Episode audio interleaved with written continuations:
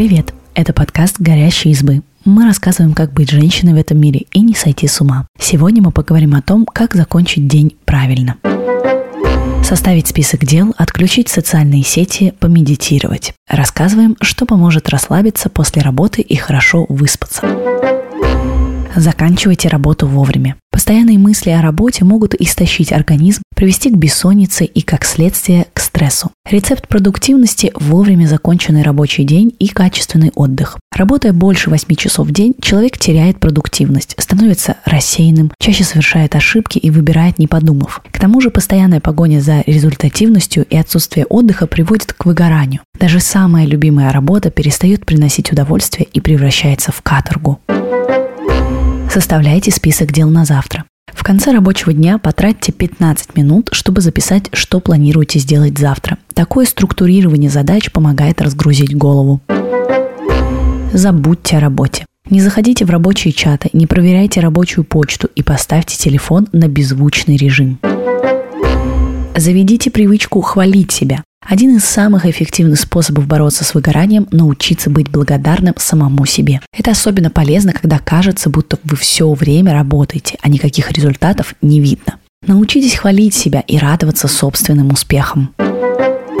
Составьте список достижений за день. Привычка подводить итоги дня поднимает настроение и самооценку. Хвалить себя можно даже за самые, на первый взгляд, незначительные достижения. Например, за то, что утром вы помыли за собой кружку или нашли время на стирку.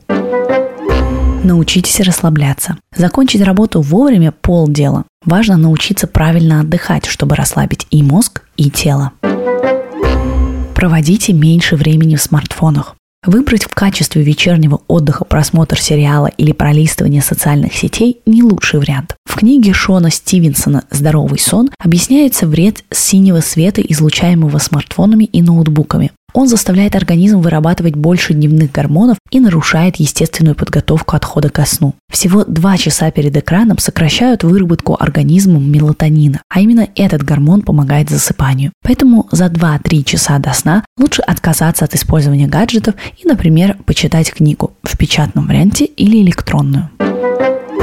Занимайтесь физическими нагрузками. Легкие вечерние тренировки вроде йоги или растяжки, горячая ванна или 30-минутная прогулка могут улучшить качество сна. Медитируйте. Медитация помогает расслабиться и сконцентрироваться на действительно важных вещах, снижает уровень стресса. Также это один из способов борьбы с бессонницей.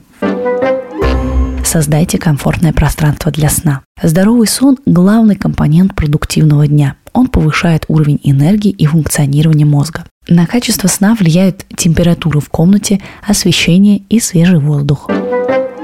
Превратите спальню в храм. Такой совет дает Шон Стивенсон. Спальня предназначена только для сна и отдыха, никакой работы. В комнате должно быть как в пещере. Стивенсон рекомендует, чтобы в комнате было темно и прохладно. Помните про температуру воздуха, не выше 20 градусов. Не забывайте проветривать. Здорово, если в спальне есть хотя бы одно комнатное растение. Гасите свет и зашторивайте окна. Подберите правильную одежду. Просторные футболки, шорты или сорочки, которые не будут обтягивать тело и стеснять движений. Или вообще ничего не надевайте. Ложитесь спать в правильное время. Чтобы сон приносил пользу и на утро вы чувствовали себя выспавшимися, Стивенсон советует ложиться спать в промежутке между 9 и 11. Он объясняет, активнее всего организм восстанавливается во время сна между 10 вечера и двумя ночи. Люди, которые в это время бодрствуют, на утро чувствуют себя слабыми и разбитыми. Отдыхайте с удовольствием. Спасибо, что послушали этот выпуск. Подписывайтесь на наш подкаст, пишите в комментариях о своих впечатлениях и делитесь ссылкой с друзьями. Пока!